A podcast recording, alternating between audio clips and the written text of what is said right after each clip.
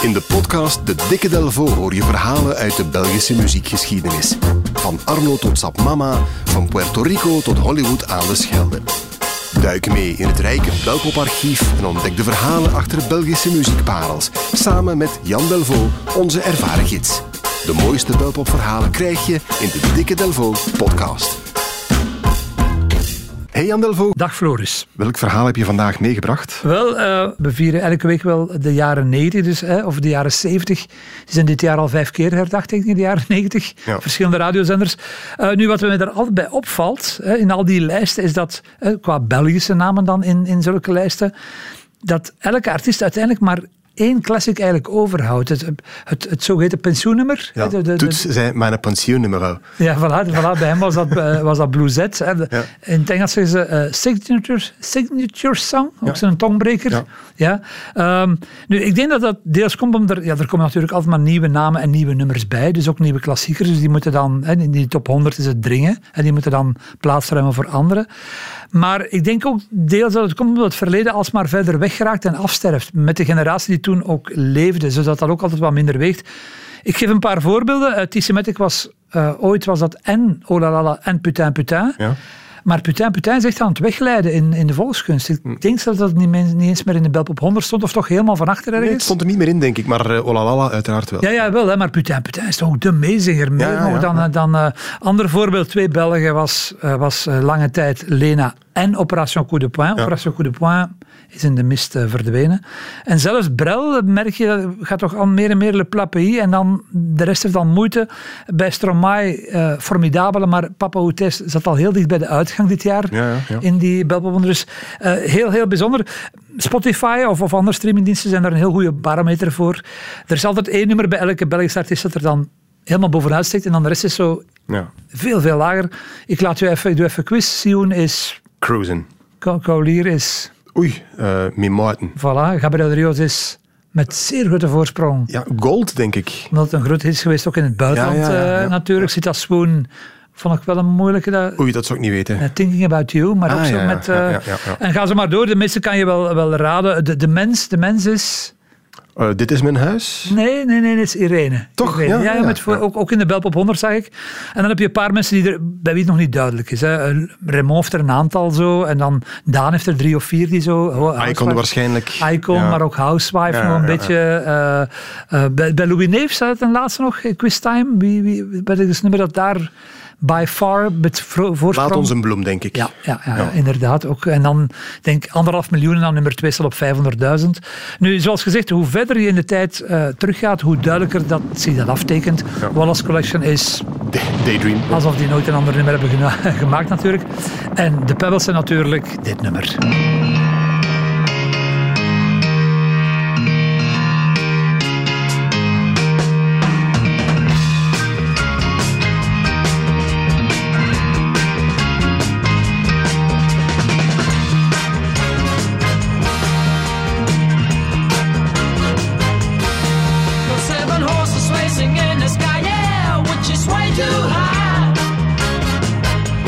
Heerlijke classic van de Pebbles. Seven Horses in the Sky. Hun classic toch echt wel. Hun classic, maar uh, niet hun grootste hit. En even een persoonlijke mening, ook niet hun beste nummer. Dus Wat? daarom vandaag binnen de Classics 1000 halverwege ergens twee andere nummers is van de Pebbles. Want we draaien altijd maar dat ene nummer eigenlijk.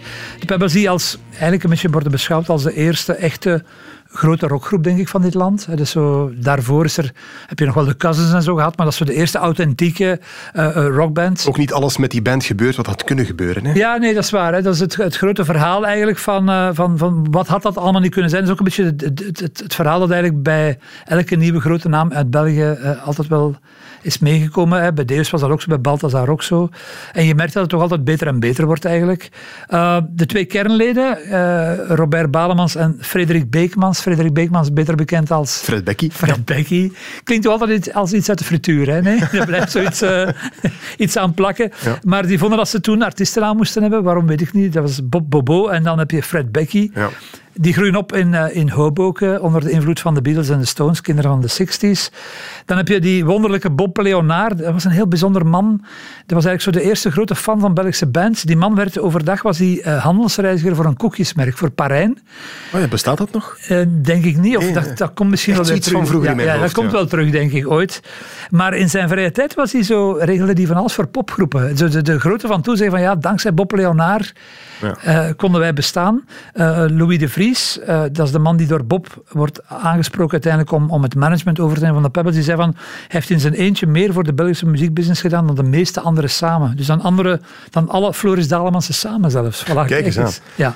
Nu, de, de, dus Bob Leonard vraagt aan, aan, aan Louis de Vries om eigenlijk het, het, het zakelijke gedeelte over te nemen. En dat is ook wel goed gezien, want Louis de Vries op dat moment is hij de manager van Ferre Grignard. Hij is ook de eigenaar van het Pannenhuis. Dat is die mythische plek in, uh, in Antwerpen waar Jimi Hendrix, Pink Floyd, de Zombies uh, hebben gespeeld. Is een man met zeer goede connecties. die neemt de Pebbles over op het moment dat ze helemaal onder stoom komen. Dat is het moment waarop Luc Mets, de toetsenman, erbij komt.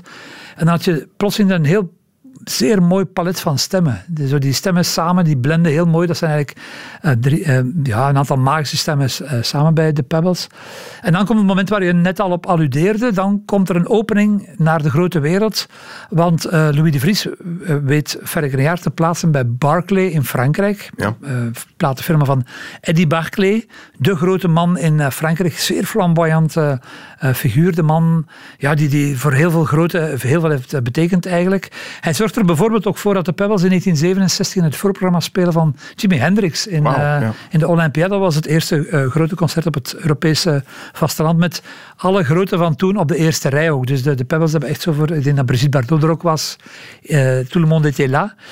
en dan een jaar later staan ze, in 1968 staan ze op Jazz Bilze, op dat moment het grootste festival in België en zelfs een van de grote in Europa, waar ze een nieuw nummer voorstellen. En dat is dus Seven Horses in the Sky. Uh, ja, ik denk dan altijd aan welk nummer denk je? Seven Horses in the Sky, Psychedelica, dan denk je aan... Um, Lucy in the Sky with Diamonds. Ja. Kan bijna niet anders. ja, ja, ja, ja, de, eh, Bob Dalmans heeft ook gezegd van ja, ja, dat was zo toch wel... Allee, daar moest je al iets voor gesmoord hebben om zo'n tekst te schrijven eigenlijk. Um, ja, voilà. Uh, nu, dat is eigenlijk een grote doorbraak, een evergreen geworden. Eigenlijk, er bestaan ook mooie beelden van met danseressen die van voor op het podium staan dansen in jazzbeelden op dat nummer. Maar kort daarvoor, een paar maanden daarvoor, hadden ze voor de eerste keer geproefd van de hitparade met dit geweldige nummer.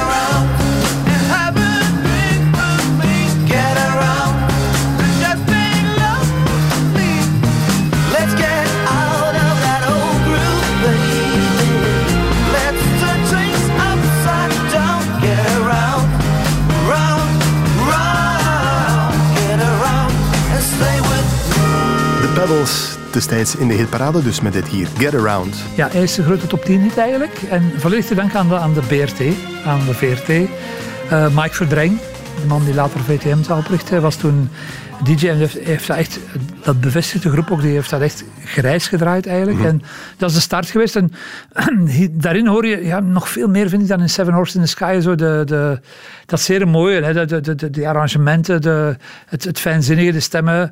Echt een, geweldig nummer. Ze beleven dan een paar wilde en, en, en, ook gouden jaren, maar de gouden doorbraak komt er niet om een aantal redenen. Het lukt dan toch niet in Frankrijk. En, en, en er is ook een hele Beatles-verhaal dat ze met George Harrison zouden contact hebben gehad. Maar er was heel veel gedoe rond, rond die groep. Maar je kon er ook niet leven van popmuziek. Dus eigenlijk een, ja, in, in, in België waren zij immens groot. Maar daar stopte het dan ook. Een paar kernleden zijn dan ook uh, weggegaan bij de groep. En de, de absolute piek commercieel dan, die ligt op uh, eh, 7 maart 1970. Um, wanneer ze de tweede plek behalen van de hitparade. Met een nummer dat heet Macintosh. Zegt dat iets? Macintosh? Ja, dat zegt me wel iets. Voilà. Uh, die week was het trouwens een geweldige top 10. Ik ben iets gaan opzoeken. Op 9 uh, Wiltura liefdesverdriet. Mm. Op zes had je Jesus Christ Superstar uit de musical Jesus Christ. Is dat? Jesus Christ. Die stond er dan. En dan, ja, die top 10 waren geweldig. Op vier Traveling Band van uh, Creedence, Clearwater Revival. Op drie Hola de Love van Led Zeppelin. En dan op twee, uh, voilà, uh, stond, dan, stond dan de Pebbles om maar aan te geven dat de, de concurrentie toen bikkelhard was. Ze zijn daar drie weken blijven staan. En ze werden van de nummer 1 gehouden door Jingo van Santana. Ook een geweldig nummer. En Who'll Stop the Rain van CCR. Die zijn dan nog over een eigen nummer eigenlijk gesprongen. Dus ja, toen waren ze echt op hun aller, allerbest. Het is ook ja, de, de, commercieel gezien, zoals ik al zei, hun topper. het is een beetje ja, hun Paranoid Android of Bohemian Rhapsody. Let vooral op de drumsolo op het einde. En op de geweldige zin. En die, ja, ik, ik, lees me voor. Got my own pluviometer. Ik heb mijn eigen regen, regenmeter eigenlijk. He's my friend, I call him Peter. Om maar aan te geven, de jaren 60 waren prachtig. Ja, hij moest er iets voor gesmoord hebben. Van ja, voilà, zeker en vast. De Pebbles en Macintosh. Jan, daarvoor bedankt. Hè. Graag gedaan.